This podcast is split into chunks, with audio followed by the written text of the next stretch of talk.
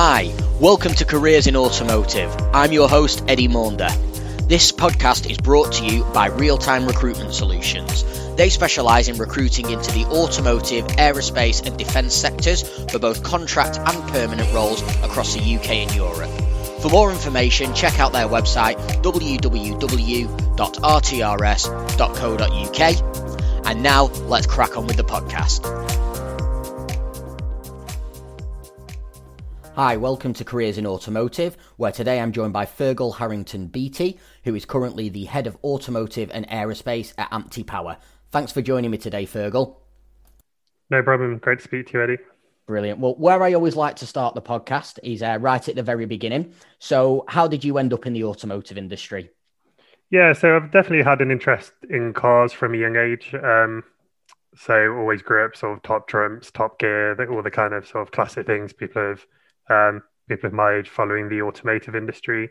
Um, always was pretty clear on wanting to do engineering, so took uh, maths, physics, chemistry, and economics for uh, my A levels, and then uh, went and studied mechanical engineering at Warwick University, um, and from there moved on to automotive engineering. So I can give some more detail on on on how I made that move at, at Warwick.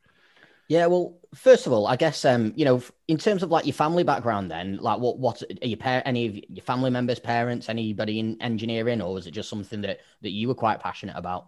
No, not at all. So it's just a it's just a personal thing. There's no sort of heritage on on, on my side in the automotive space. It was uh, just interest I had from a young age, like I said. Yeah, it's uh because yeah, you know, a lot of people that I'll speak to, they you know they may be coming out of school. Not many people really know what they want to do. It sounds like you had quite a clear plan from uh, from sort of like later on in high school. Would that be fair to say? Yeah, yeah, that is, and it, it definitely helps me in terms of uh, obviously selecting subjects A levels does define what you do at university and probably ultimately what you do at, as a career. So it was it, it did help that I knew from I knew from then that I could sort of pick subjects that I knew would suit that at a later point, and sort of speaking to careers advice people. That's the that's the kind of input they gave me. Brilliant. So you went to uh, to Warwick University. Uh, did you say was it was it mechanical engineering you studied there? Yeah, that's right. Um, yeah, so I applied for mechanical engineering across across five different universities. I I had both my main pick and my reserve. Um, and yeah, I, I studied uh, mechanical engineering. Just did a bachelor's. Um, I was quite keen to keen to get into industry. Um, I wasn't I wasn't a huge fan of staying on and doing academia for sort of academia's sake. And one thing I found when I was researching a lot of the schemes that I wanted to get on and looking at a lot of job requirements, I found that in automotive engineering versus something like chemical engineering, there wasn't a huge requirement for a master's, um, which definitely sort of made a made a difference in my decision making. So when you was at university, then was was it a case of you were exploring engineering within a lot of different industries or and you know automotive seemed to fit or did you did you plan on going down the automotive route while you was at university so there were automotive engineering specific courses when I when I applied, but I did want to keep it a bit more open. Um, so prior to going to university, I did do an internship at BAE Systems. So I did flirt with the uh, with the defense industry. I I went on a on an internship there, and we were working on the sort of Eurofighter and Tornado um, programs from obviously from a distance, given sort of yeah. defense and security. But I I had a look at that, and I I think I felt a lot more like I was a cog in a machine there, and I couldn't have a lot necessarily a lot of impact, mm. which sort of then pushed me back towards automotive. Sort of never mind the ethical concerns of sort of working in defense that uh, are pretty well known. Mm-hmm. And so one thing that I did want to touch on, so you did a you did you mentioned that you did um, a summer placement at BAE. Was that before you went to university? Because I know you did one while you was at uni as well, didn't you?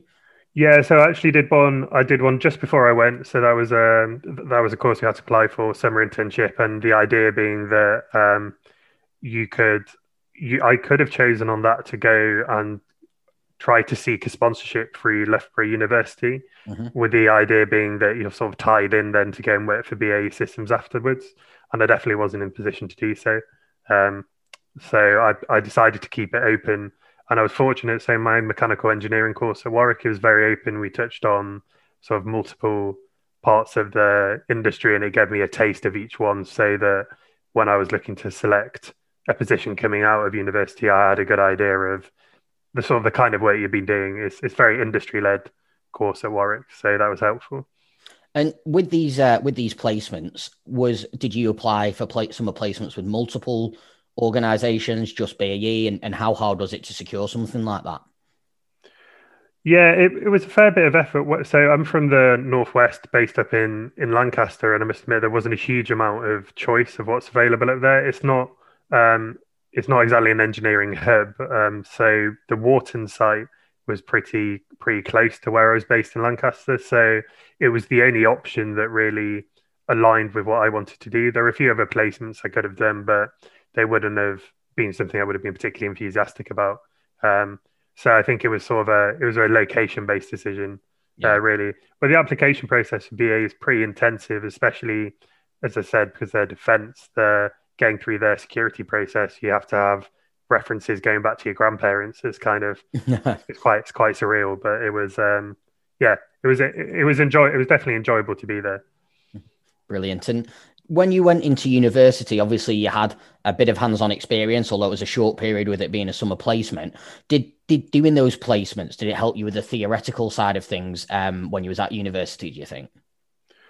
So I would say the BAE systems placement it was the focus was actually systems engineering, and I think what that helped me with it, it made me realize that I did prefer um, sort of the the top-down view of engineering, having more control over more aspects of it rather than yeah. sort of bearing down on a, a particular so let's say like part of a car i realized i was a lot more interested in how do you actually get the car from design to production which mm-hmm. is the systems engineering approach and back in 2010 when i was when i was on that internship that was fairly new systems engineering as a sort of term and as something that was offered as a course was um, I, it, it was I don't think it'd been around for many years before I was I was looking at it. So it made me realize I I, I prefer the holistic approach to engineering over the over the detail, and I think that that that showed in my career from where I've gone gone from since then.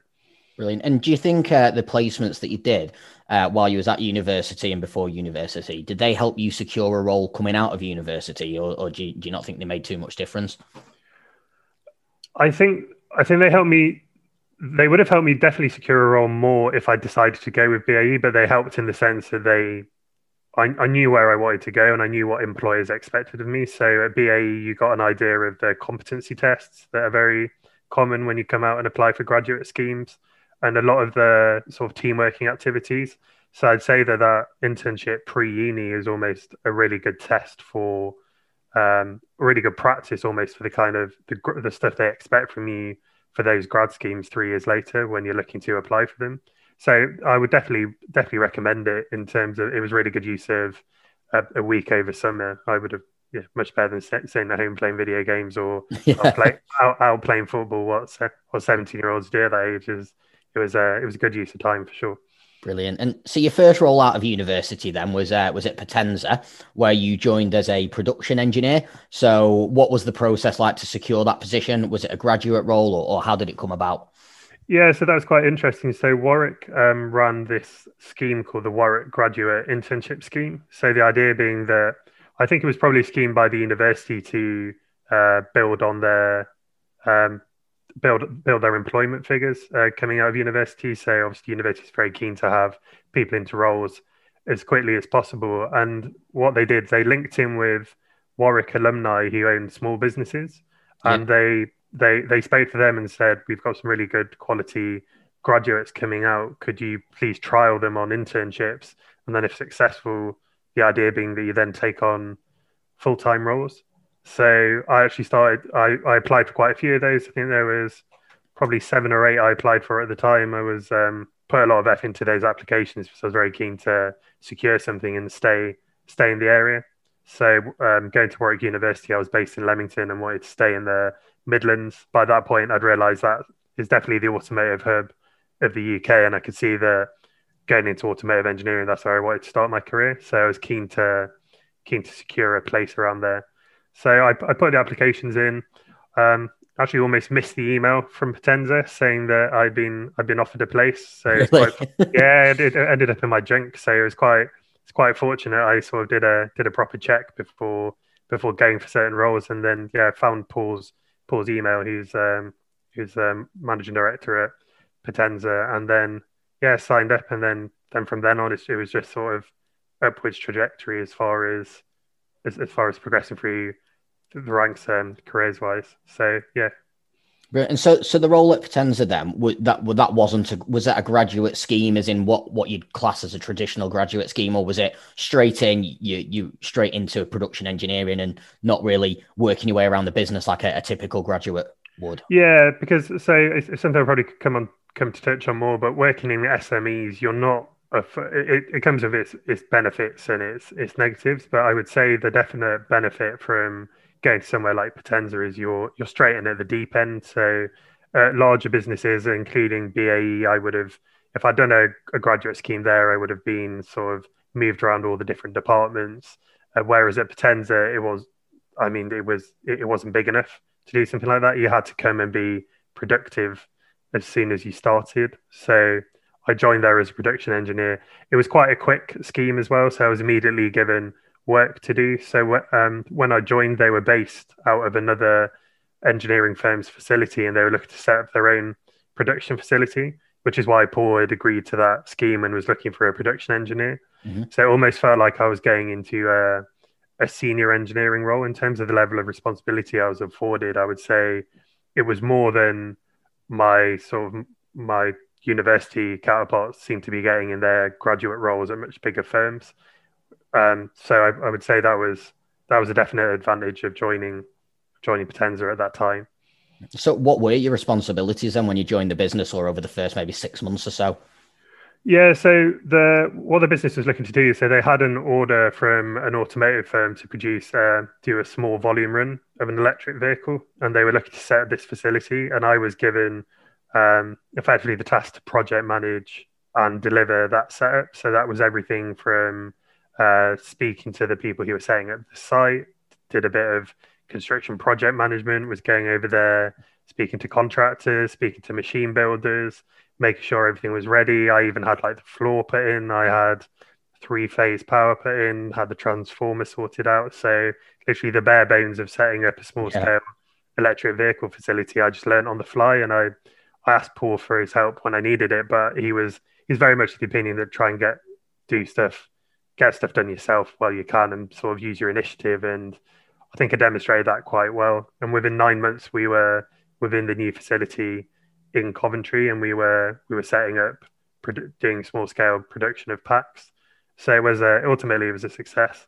Um, so that's that's what I managed first of all, and then once the facility was set up, it transitioned over to a more traditional production engineer role as far as overseeing um, sort of design for manufacture.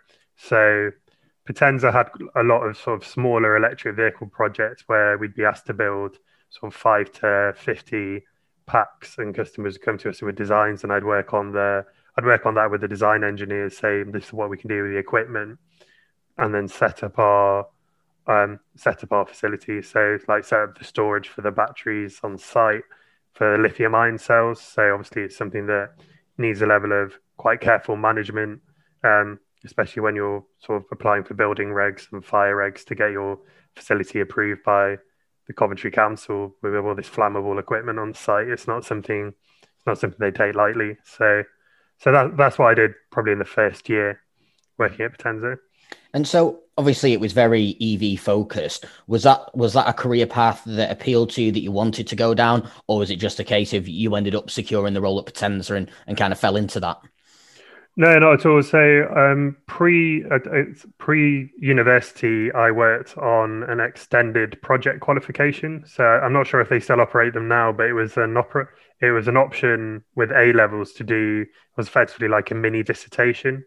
So I think it was to give people practice or document writing for university.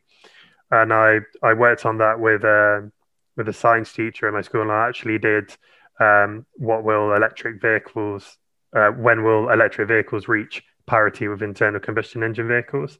So that back in 2010, that was when the only thing Tesla had was the Roadster. The Nissan Leaf had just come out, so it was quite it was quite early doors. So I think from then on, I was interested in electric vehicles and that I always knew that I didn't really want to get into the combustion engine side of automotive engineering. I, I knew where the industry was going, and I wanted to stick with electric vehicles. So that did help as well. And throughout my time at university, I was sort of keeping track of of that industry. Mm-hmm. And so, obviously, you know, it sounds like you had a lot of responsibility, especially someone straight out of university. Um, what was the biggest challenge for you uh, in that role at Potenza? Would you say?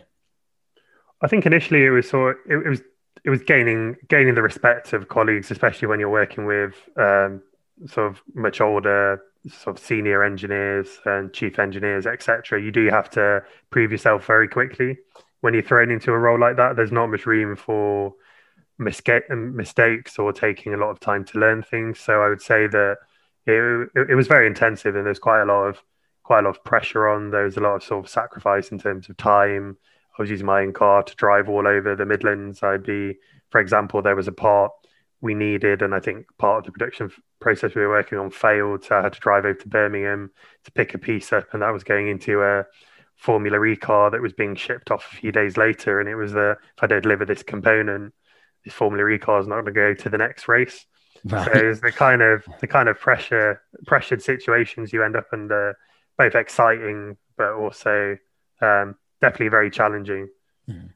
And so you you went you talked about your, your first year within the role then moving yeah. into the second year that you were there. Um, what what was you what did your role look like there? Yeah, so that was so as I said, we set that vehicle, we set that facility up to deliver for this electric vehicle project, and then I, it was really all around the delivery for that. So yeah. we were working on uh, with a a famous British sports car firm on delivering an electric version of one of their lightweight sports cars, and um, it was it was everything around the production of the packs for that.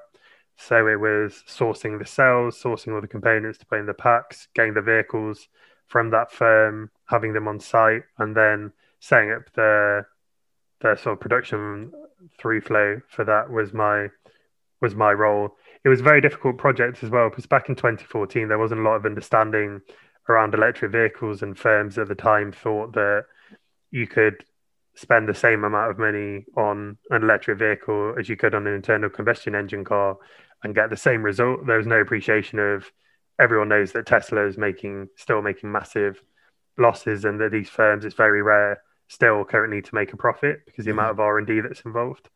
And it was there was a lot of trying to manage the the customer there and and helping them understand that there was a lot of investment required to sort of deliver deliver on that project.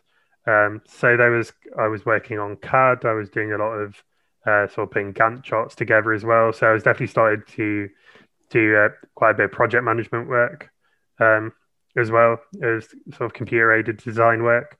So I was using I, I was using stuff from my um, definitely from my university course. Mm-hmm. So I'd say the CAD work on the university course was essential. It was definitely something I needed over those first two years. Otherwise, I wouldn't have been able to operate in that role. But also the the business modules I did have on that course. So WBS which is Warwick Business School, ran a few business modules that were included in the engineering course, and they definitely helped give you a wider understanding of how of how the business ran, and then that helped you work as a as an engineer to have that fuller understanding of what you what you were doing and the cost that was attached to it. Did you have uh, anybody? I know that you mentioned the MD there, uh, but it, it, sounds like you know he was there for a bit of advice. But did you have like a mentor or anybody that you were leaning on through that time, or was it pretty much pick up, run with it, and figure it out yourself? Yeah, exactly that. So it was. Um, I think we just about had monthly reviews, but mm. outside of that, there was no sort of like support framework or mentor or buddy or any of these things, your s- systems that are in place at these larger larger firms, it was um, it was I, I, was working effectively directly under Paul, and uh, I had to had to report into him. And when a lot of the time he wasn't present, so I had to sort of make use my initiative, make my own make my own decisions. But that was uh, was quite a steep learning curve and quite tough. But obviously, it went really well. So, um, what what yeah. would you say your highlight was from your time there then? I think it was delivering. I think it was delivering on those projects. I think it was knowing that all that hard work when you when you saw the electric vehicles. So we used to have a lot of prototype electric vehicles running around yeah site, and it was quite it was always quite fun once you'd put all the work in that you were able to then to drive that on the premises and see that you got it working once you'd ironed out all the bugs. Um, so at Potenza, our our focus outside of putting those packs together was on the battery management systems. Yeah. So it's not something I had an involvement in as far as the design because that was definitely more of a sort of controls engineer kind of role, and it wasn't something that I was I was looking to focus in because it was very it's very software heavy and it was, it was quite specialized. Um, so it was it was delivering for those it was delivering those electric sports car projects. It's very exciting working on the Formula E work. Yeah. So Potenza supported a Dragon Racing team um, that then became Faraday Future, and then I think after Faraday collapsed, went back to Dragon Racing, and we provided um, provided parts for that team. So that was that, that it was exciting to be involved in that and delivering for something as exciting as that race series was, was probably a highlight there. Brilliant. And so you uh, you stayed at Potenza for two years, then you moved to HSS, uh, HSSMI. Uh, I believe they're a manufacturing consultancy. Um, yeah, that's right. So first of all, why did you decide to make the move? Yeah, so with with the electric sports car project, as I said, the customer managing the customer sort of demands and expectations for for what they could get from an electric vehicle at the time at a relatively low cost was was very difficult. And they ended up ultimately we did we did we started to deliver a few vehicles um, as part of that as part of that production run and they were ultimately unhappy. And then i think the business took a decision to to move back away from that. They saw a lot of issues in that area and that they were going to have to grow into a much bigger company to deliver these full vehicles and that they were going to be back to a focus on sort of one-offs and BMSs. And as I joined as a production engineer, and that they were effectively winding back their ambitions to to any kind of volume production, at least in the UK and in, in Coventry, that I I realised that my role was going to transform into something else and something I probably didn't want to do. So I I think when the writing was on the wall towards the end of that that second year I was working there, I was already starting to sort of put my name out for for other roles. Mm-hmm. Brilliant. So, um, how did you secure the role then at uh, HSSMI? So I'd actually applied to HSMI and done um, actually gone through an interview process there when I was first looking for roles. So I always wanted to work in London at some point. It's just a city I really like and somewhere I wanted to be and I had I had applied for there in the same process when I was applying for roles at Potenza, and I'd made it to the penultimate interview stage. No, sorry, the final interview stage, and just hadn't hadn't been selected. So I actually received an email from someone from HSMI um, encouraging me to apply for a, a role they had. Mm-hmm. So whilst I was looking for roles anyway, um, from Potenza, I, I received that email and I saw saw the opportunity to work there. And HSMI had come come along quite a bit. They'd set up at the HERE Centre in um, in East London, and uh, they were working on some quite impressive projects. So, uh, and what definitely secured my role there, though, which is significant, was my experience at at Potenza. So, yeah. HSMI um, as a manufacturing consultancy and management consultancy did a lot of work for automotive OEMs, um, advising them on uh, electrification. So that started with a project. Um, so HSMI span out of Ford and Loughborough University um, initially as an initiative, but then became their own organization and were working with firms like JLR as well on their electric motor development, running these quite big government R&D projects.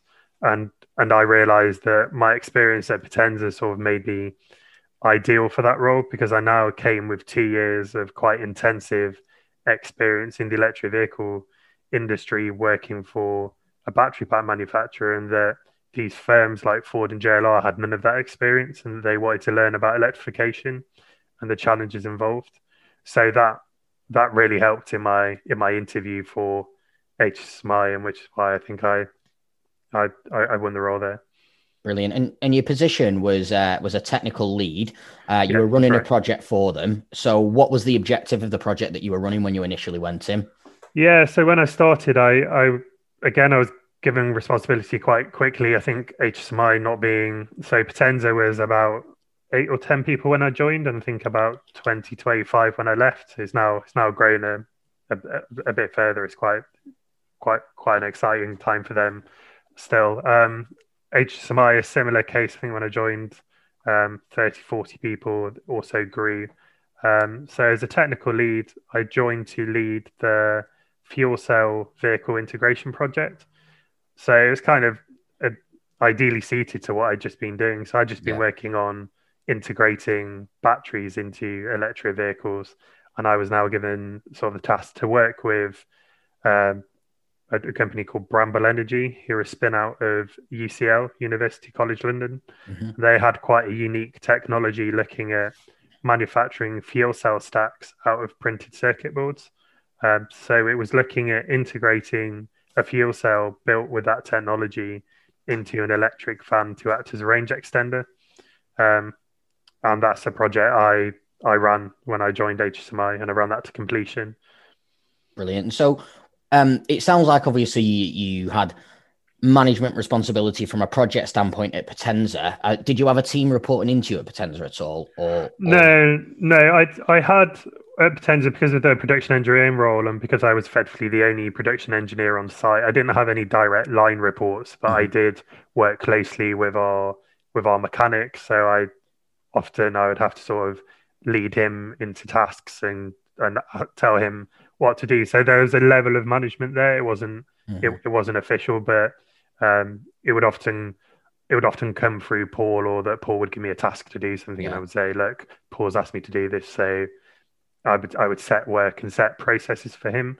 So one thing at Potenza was um, which definitely involved a bit of my uh, mechanical engineering experience as well, was setting up the processes there. Yeah. So as a smaller SME, they didn't have much in the place of documentation. So I started off their ISO 9001 development, mm-hmm. um, which is something they completed shortly after I shortly after I departed in the following year. So that was looking at quality, and uh, and that's something you do cover on the engineering course. And it was something that was it, it was quite interesting because you could see how once you got those processes in place, then it just improved the delivery so much. It meant that you could make battery packs and electric vehicles for these much larger customers. Yeah. Whereas if you didn't have those processes in place, it wasn't feasible. And then it was that sort of process knowledge and project management knowledge that really helped me at HSMI with that fuel cell integration project. Brilliant. And as a technical lead there, then, um, a technical lead will generally either have a team of direct reports or a team reporting in as part of like a matrix structure for the project. What did you did you have a team like that for yourself, or was it a technical lead in terms of you're given the project and you're essentially just running with it yourself? How did that work and your responsibilities?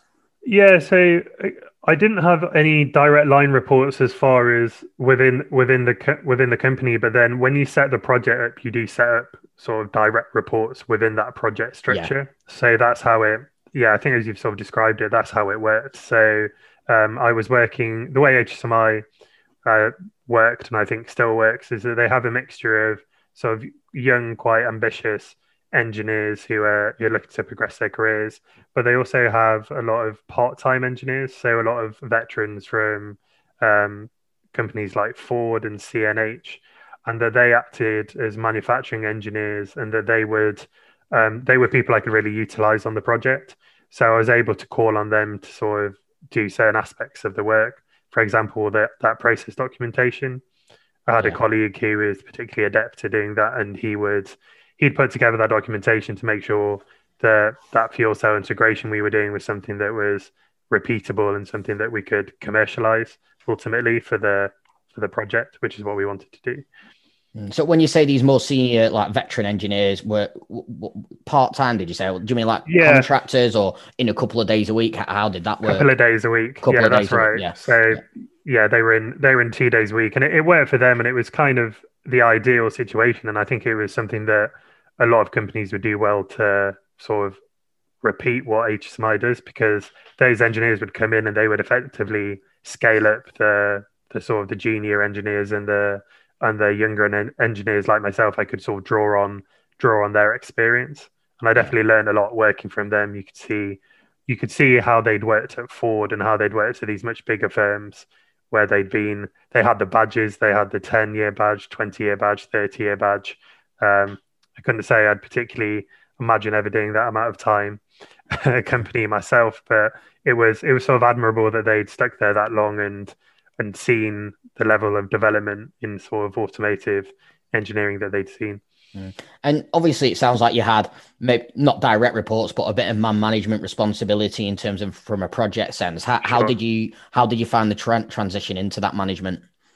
Well, I quite enjoyed it. I think one thing that always frustrated me at, at Potenza was that I did have that level of, I did have to do a bit of management, but because it wasn't formalized, there was always a bit of to and froing on yeah. the classic, like, please could you go and work on this part of the pack? And there was always a bit of feedback being like, oh, I, be, I, I want to do this. And I was like, well, Paul's asked me. So then having a bit more of a structure mm-hmm. definitely mm-hmm. helped. And again, at that point, I was still relatively young. So it was, um, again, you were always constantly having to gain sort of gain from everyone uh, the kind of respect you needed. I think when you're sometimes older and you come into those positions, the age definitely helps. Yeah. Whereas when you're younger and more fresh faced, you've got to, um, yeah, it's it's it's more of a it's more of an effort, but it was, as I said, it was worth it.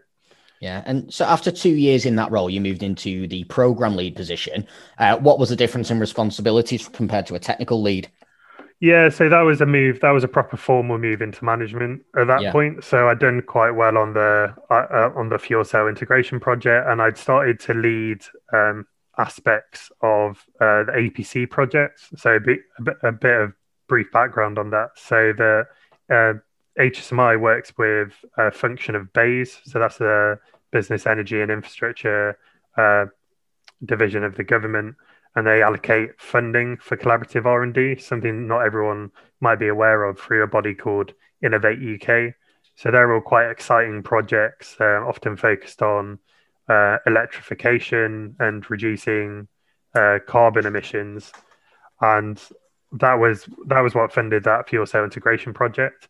They also have a body called the APC. So I know Ian Constance has appeared on this podcast, and um, that that body allocated funding for larger projects, so a lot more focused on um, near to market sort of development for companies like Ford and and Jaguar, etc., JLR, uh, and they were looking at developing sort of electrifying certain parts of their of their manufacturing. So being really successful, and I had the opportunity to work on those larger projects at HSSMI, and sort of cut my teeth on showing that I could deliver those a, a big part of those projects was impressing these companies like Ford and JLR. So you had to you had to show a lot of professionalism. What I found at HSSMI is we were always working with people who were more experienced than us, at least in terms of years. Yeah. So it was really important to appear professional, to always be well turned out, prompt, um, answer any kind of request from them in a really sort of professional manner, and that's and that's what sort of helped progress to that point. Brilliant. So then, oh, go on. Sorry. No, sorry, you go. Yeah, so I was just going to say, um, you know, you worked, you know, when I was having a look through your profile, you've worked with companies like JLR, Ford, LEVC, um, yeah. you know, with these ventures with the APC. Uh, what what was your, your probably the favorite project that you worked on, if you're able to go into detail on it while you were there? Yeah, so it, it would probably be two, uh, two or two or three if that if that's allowed. So it's yeah, uh, probably probably one for one for each OEM. So the the project I first started working on uh, was the E Prime project. So I think I think this is still running, or it, it must just be at the point of wrapping up. So this was with Ford, and it's looking at establishing a pilot line for electrification at their at their Dunton facility, and that was really exciting because that was a, a, company like Ford, it's a very big transition for them moving over to electrification. Yeah. So prior to that project, I think they'd they, they hadn't done a huge amount. There was the Focus Electric, which was an electric Ford Focus, but it was very it was very basic, and they never sort of spent further money on developing that. Even though it came out at the same time as the Leaf, it just wasn't as well developed because it hadn't been built from the ground up. So it, it was exciting to work with Ford. It was exciting to go and see the inner workings of everything they do. So while when you do a mechanical engineering course, and I think most engineering courses, you're always taught that Ford sort of set the set the stage for automotive engineering. Mm. Everyone knows that Henry Ford sort of established that high volume manufacturing engineering processes and that uh, prior to sort of Toyota, but then becoming the innovator that Ford led the way there. So it was it was exciting to play a part in their sort of next next transition into into electric vehicles. Um, the project I was made a lead on um, was the uh, Perseus project. So that was working with Jaguar Land Rover and establishing uh, electric drive unit manufacturer. So that's EDU, um, also commonly known as like the electric motor, although EDU does encompass more than just the electric motor. And that was working at their uh, their site in Wolverhampton to transition elements of that over to making electric motors, which is something they're still doing now. So, so everyone's sorry to interrupt. Were you were you based up in Wolverhampton for that project then? No, so I I did I, I did when I took on that program manager role. I was leading all programs in HSSMI Midlands. So mm-hmm. HSSMI had three sites: um, London, the Midlands, and Scotland. And when I took on that role, I commuted from London. It was quite quite a nasty commute, but again, it was one of those one of those sort of sacrifices I made for the for the role. Um, uh, I wasn't I wasn't prepared to move at that point. Um, I was I was I was considering it if depending on, on on sort of the opportunities that were available, but I had too much sort of tying me down to tying me down to London. So I I commuted up to Coventry and up to Birmingham mm-hmm. from London sort of three four times a week. So wow. it's quite yeah quite quite an aggressive commuting schedule, but lost lost a bit of sleep to that I must admit. But mm. it was it was worth it. Again, it was just worth it for the role. Brilliant. And um, what was the uh, the project that you worked? Did you work on a project with LEVC as well? Right, yeah. So that was um, so all of these projects were one at various points in the APC sort of competition structure. So yeah. the uh, E Prime project was an APC eight project. So that's just the name of the competition. Mm-hmm. Um, they come in order. So then LEVC uh, was an APC four project. So that had been running for a while and had sort of changed form but its um, end form was to develop their hybrid van that has since been released. So that that project the LCV the, is that? Um, oh. Yeah, it, it, was called the LCV. It's now they've given it a proper name. It's called the VN5, I right. think.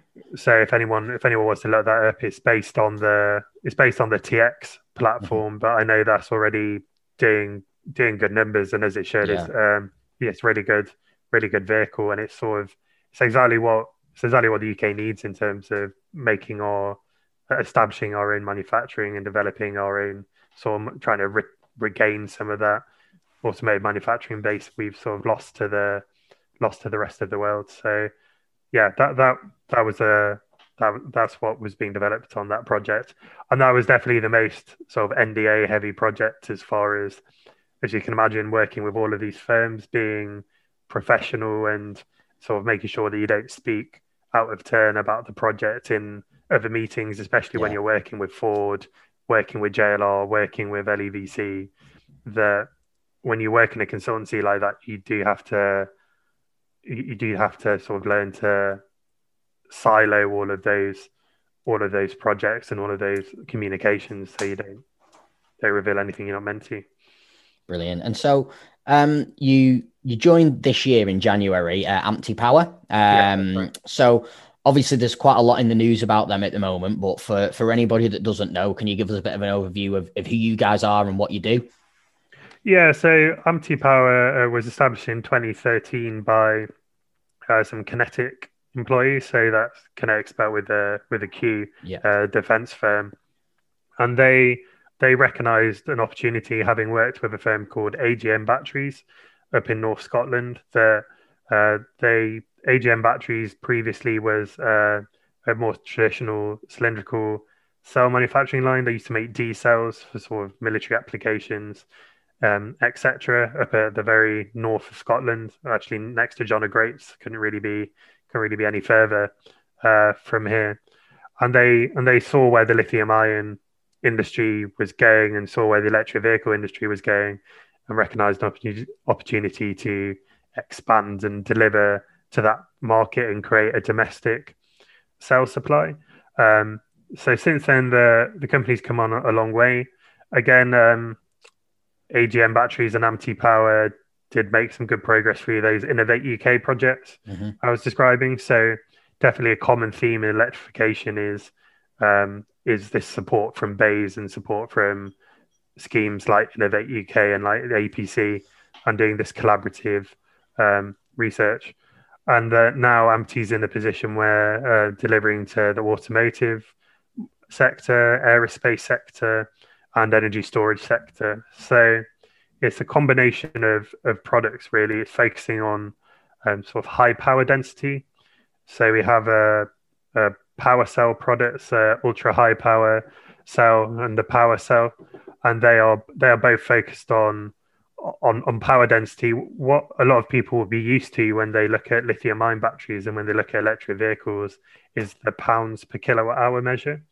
And while that's a great way of sort of demonstrating how cheap a battery is for a commodity cell, so uh, something you want to put into millions of electric vehicles, if you're looking at something you want to be very power dense, you need to sort of measure that measure that in a different way. And, and AMTE have developed a cell that is extremely well suited to hybrid applications, sort of those 48 volt mild hybrid, hybrid applications, the kind um, UK integrators such as such as Avid are looking at, mm-hmm. and it's it's it's it's delivering cells that then sort of enable the next generation of supercars and hypercars. So the kind of batteries you see going into like the McLaren P1, LaFerrari 918, and that you're now seeing come more of interest to companies like Rimac, Koenigsegg, etc. These are the these are the kind of firms that are are really sort of leading the way in with these electric vehicle supercars and hypercars. Um, in terms of aerospace, that sell um, the eVTOL space. So that's electric vertical takeoff and landing. Mm-hmm. So we see a lot of interest from that sector. In ourselves again, where power density is is is valued at a premium. Um, and in energy storage, we have a unique chemistry we've developed with uh, another company called Faradion, um, which is looking at sodium ion cell technology. So sodium ion is a is is built in a similar way to lithium ion, but obviously uses sodium instead of lithium and those cells are just inherently safer, and then are, are a good a good choice for for um, energy storage. Brilliant. And there's there's been a lot in the news recently about uh, AMTE Power and Britishvolt um, joining forces to build a giga plant, I believe, in South Wales. Where's that up to, or what, what can you tell us about that? Yeah, so th- that's what that's one of the things my lips are fairly are fairly sealed on. Unfortunately, as far as um as as as, as, far as what we can say on that, we signed an MOU with Britishvolt. Mm-hmm. I think our aim there is really that AMTE recognises that the electrification and the establishing of a battery sector within the UK is definitely a joint effort. It's something that no company is going to achieve if we if we go alone. If you look at the the situations in other sort of European countries, for example, like Germany and France, where they are starting to make some really good ground establishing battery battery sectors there is that it's it's massive collaboration. It's from the Chinese, Korean firms are getting involved, Germans are getting involved, German government's playing in a lot of support. There's a lot of joint ventures with automotive firms. Um, so, and I think in the UK, um, we've recognised that working with companies like British Britishvolt to support um, the development of their gigafactories and lend our expertise where we can is only going to benefit the industry more widely. Brilliant. Okay. And um, so when you joined AMTE Power, then let's actually talk about what you've been doing there. um, so you, you, joined initially as a technical sales manager. Um, I know you was in that role quite quite a short period of time before moving into your current position as head of aerospace and automotive. So first of all, what were you doing in the technical sales manager role, and and how come you was only in it so short and moved into this new position? Yeah, so when I when I joined AMTE, um, they, as, as, I said, they they'd been applying for Innovate UK funding, and they were they were simultaneously looking for someone to go in for more funding, but also someone with a knowledge of the industry to start to develop some of those relationships with those automotive firms. Mm-hmm. So I was kind of perfectly suited for that role because not only had I done a lot of grant funded bids at HSSMI applying to Innovate UK and the APC, I'd run quite a few of those projects. So normally you'd you would have had a lot more experience prior to running them, but HSSMI was unique in the sense that it sort of fast tracked me in that sense. So they I think they saw potential there to help them with that grant funding, and also all that experience I had with electric. Um, with firms looking to move to electrification, like LEVC, Ford, and JLR, there's exactly the kind of firms that uh, AMTE Power keen to keen to work with and supply cells to. So I, I came with an understanding not only of how battery pack's put together from my time at Potenza and understanding what it's like as an integrator, but also understanding what the automotive OEMs wanted. So then it was almost completing the completing the picture to then go and work at the actual cell manufacturer mm-hmm. and then and then help them develop their product. Um, so I think I think that's why I was why I did well and and sort of did, did well in the interview for that for that role. And then I, I helped lead their grant funded programs and develop these relationships in the automotive and aerospace sector. I would say in in the electrification sector, it's quite a it's quite a small industry because obviously compared to the wider automotive sector where there are hundreds of thousands of people working there, the the the, the EV sector is is a lot smaller and the mm-hmm. I'd already built up quite a network there. So knowing knowing people from various organizations and various companies. And that definitely helps moving into has helped moving into this role because I've been able to reach out to the right people to promote sort of what AMTE Power is doing, promote the benefits of our ourselves and the exciting opportunity we've got um, with with Britishvolt and with our own um, large scale manufacturing plant, which we're looking to establish uh, sort of by end of 2022. So that's our that's definitely one of our current focuses. Brilliant. And and so in your current role now, then from moving from the technical sales role into head of aerospace and automotive, is that still fairly similar responsibilities with a different title, or, or what's the difference in in that role? Yeah, so in, initially, it, initially it's been similar responsibilities, but AMTE Power is expanding very very rapidly. So what I've what I've already been starting to do is sort of transition away from that grant funded and bid manager work, um, which I'll still keep a hand in, but it'll be from a more strategic point of view, going mm-hmm. through the process of sort of writing all the bids. It's very intensive and putting together the consortiums. Um, I'll likely hand over to a bid manager, and the idea is that I'll move into a more, I think, a more senior position, um, sort of one below senior management at this point, and then help develop AMTE's automotive strategy. So, from all the roles that I've done up to this point, as I've described, it's been a, a fairly perfect sort of small um, and, and, quite a short time scale covering all aspects of the electric vehicle industry. So, I'm kind of ideally placed to develop our develop our strategy for how how we deliver cells to these to these firms in both in both the automotive and aerospace sectors. So that's what I'll be doing moving forward. And you know, you, have mentioned a couple of times there that in terms of throughout your career, and realistically for what you've achieved so far, it's been over a very short period of time. But yeah. you've worked in all different areas, you know, within the field of electric vehicles in terms of the batteries and, um, you know, lithium ion, uh, hydrogen. That you know, you, you've mentioned a lot of different areas there. Was was it always your plan that, or is it something that just naturally happened that you've moved around to these different companies and and experienced all the different sides of the process?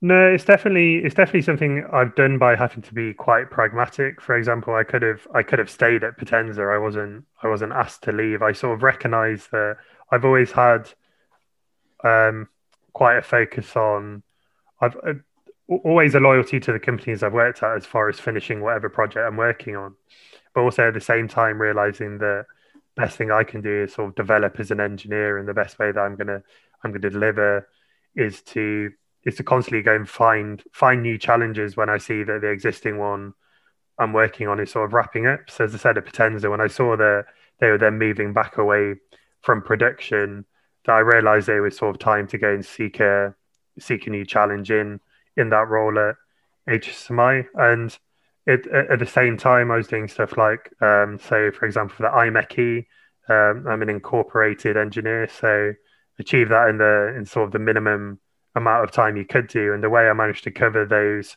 those competencies, so anyone familiar with engineering council bodies and who's who's gone through the application process to those to those memberships will know that it's you have to show sort of both technical and leadership and sort of ethical experience over those roles. And I think I think knowing what the IMechE sort of expected from me as an engineer and as an incorporated engineer, and that's what I was working towards. I think that helped me realize doing those r- reviews and looking at my competencies and where I had strengths and weaknesses. I saw that okay, I've done this work, but what I really need to do to to work towards that incorporated engineer title is to is to develop myself in these areas.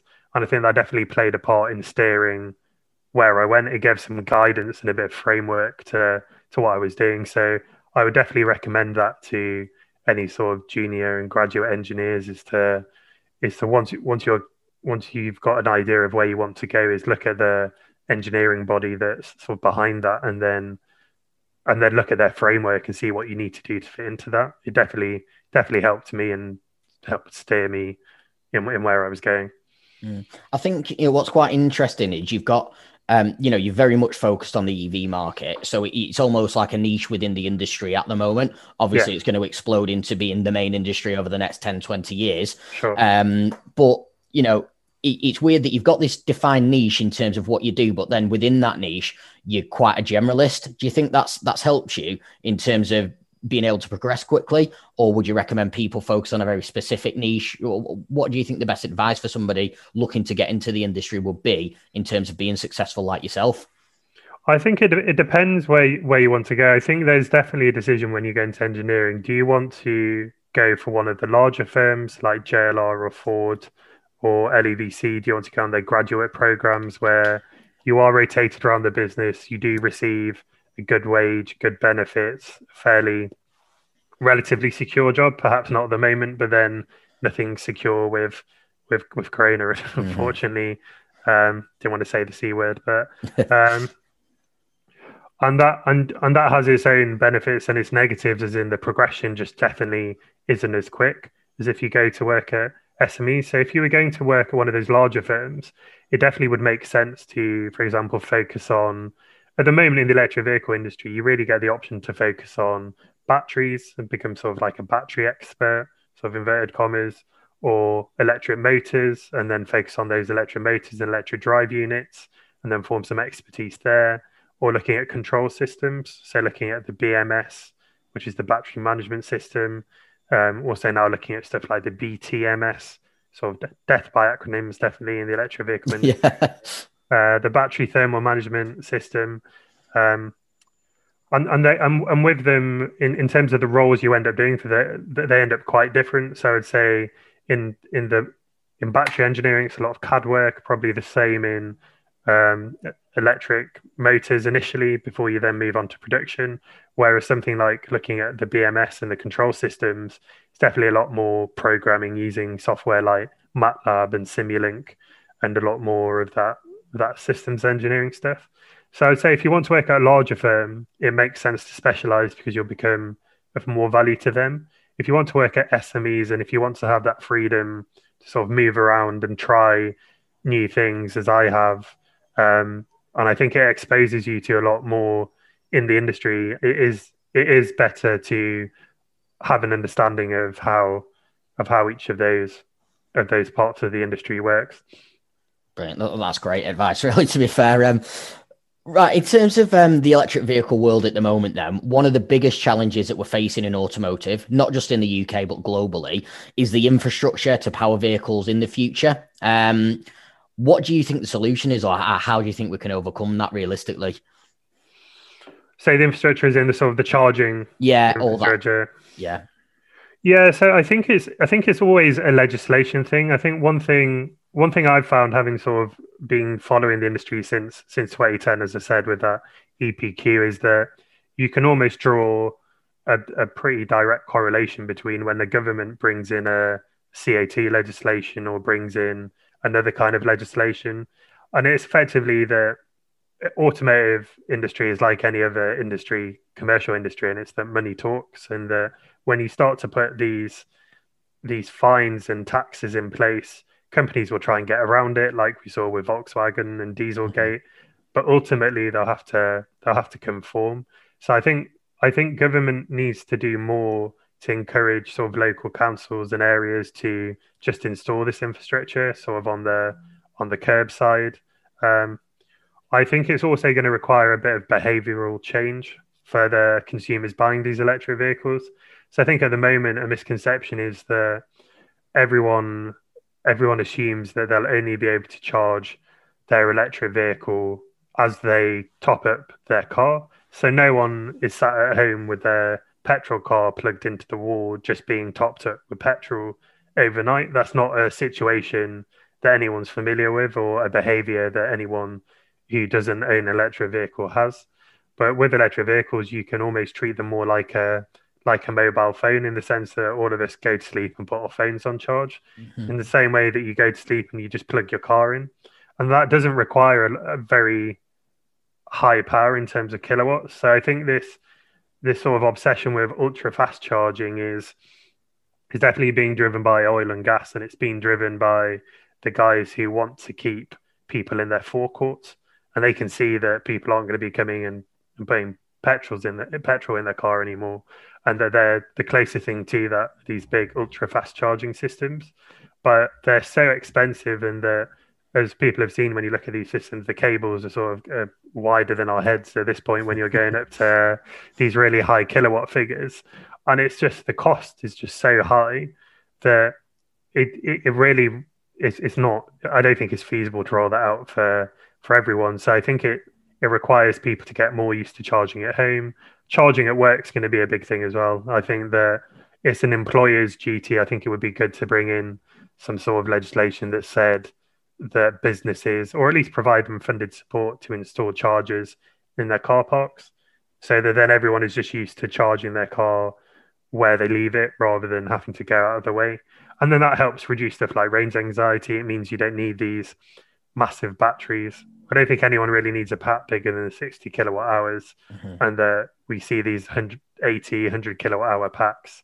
And I think they're a bit excessive and not particularly green it's not it's not very sustainable to have that yeah. many batteries in a car and then to have to haul that weight around, which is as everyone knows with electric vehicles, is you're trying to reduce that weight. So it's all quite quite counterproductive. And in terms of like the like skills within the industry, obviously there's not lots of new roles coming into the automotive industry because of electric vehicles. Yeah. Um, do you do you think that potentially could, it could hold us back a skill shortage over the next maybe ten years with you know roles that have never actually been within the industry before and we're having to take from other industries or rely on you know younger people like yourself coming coming into the uh, coming into the industry who maybe don't have the experience that you get from somebody that you like you say has worked at Ford for 30 years who knows something inside out. I mean yeah. how do you think that will affect the industry? Yeah i think it's definitely one of the main challenges in terms of establishing an electric vehicle industry within the uk um, it's interesting you mentioned it. One of the things i worked on at HSSMI as part of the it was actually it was part of that E Prime project, the Ford APC project, was to develop an electric vehicle training scheme. So I developed that um, with a colleague and with our with our commercial director at the time. Uh, it's called Electric Vehicle Powertrain School. I think it's something HSSMI still run.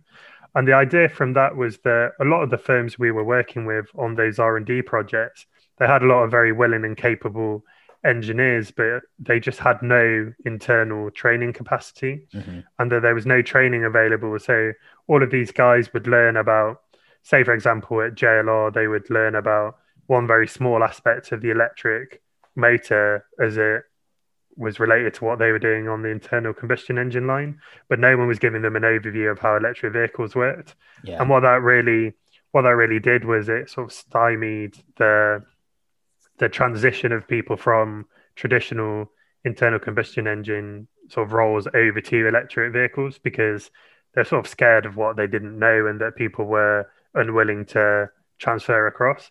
So I think I think one of the one of the views on the skill shortage is that what I noticed with that course was that so we, we managed to get that CPD accredited. Um, so that that was that was valuable. So that meant any engineers that did that had CPD points yeah. continuous professional development points from from joining that course. And myself and my colleague were Robin were both trained as trainers. So we took train the trainer courses, learned how to deliver these workshops, and actually went and did some really interesting training, traveling up to Sunderland to the, to deliver training to electric vehicle manufacturing engineers up there. You can imagine which plant that was, Yeah. and to, to a few other other facilities and companies we were working for. Um, so I think there are people who have very transferable skills.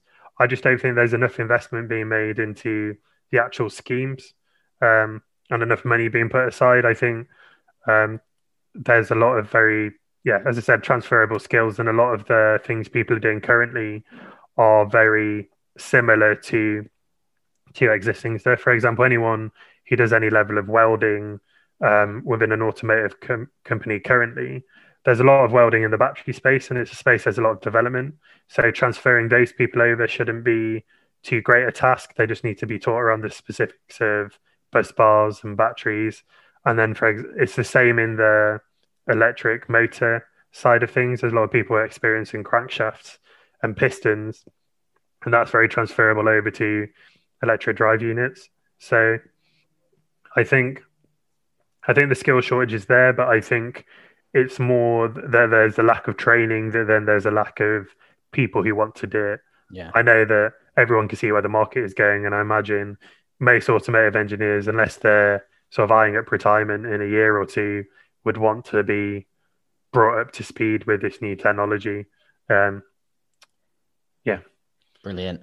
Okay, and for my final question, then, um, if you could give one piece of advice to any young engineer out there that's looking to forge a career in the electric vehicle market, they take it on board and implement it. What piece of advice would you give to them? So I would say I would say do some background research. So I found there were some really valuable tools online. For example, there's um, initially just to get your to get to get your interest going. There are quite a few podcasts, um, not including this one, of course. There's also, for example, um, Ryan's pod- podcast, the Avid Avid podcast, and also there are YouTube shows like Fully Charged. And I think really watch these shows, get up to speed with the industry, and then you'll you'll realize from watching those shows whether you have an enthusiasm for it. And shows like Fully Charged are really good because they cover the full scope of, of the industry. They cover a lot of different parts of that sector, mm-hmm. electric motors, batteries, vehicles, different parts of that. And I think as a young engineer watching those, you'll see where you'll see what excites you the most. Like there's no way me or you could tell someone what what in particular they should look at, but if they go and look at use that resource and then that make and then do further research off the back of that. And then when you go into these interviews and you're and you've got that in the back of your mind going through university, it's just a lot easier to direct everything you want to do when you've got an idea of what industry you want to go in. So that would be, I think that would be my advice. Advice it would be use the use the tools that are online or the free free learning tools to get up to speed with the with the industry, and then um, yeah, good luck to anyone going into it. We need we need more engineers in the in the space, and AMTE Power will definitely be be looking to hire them as well. So um, yeah, Great. Fantastic. Well, thanks a lot for joining me today, Fergal. I've, I've really enjoyed it. yeah, you too, Eddy. Thanks a lot for Cheers. the opportunity to speak to you. Cheers. Thanks a lot.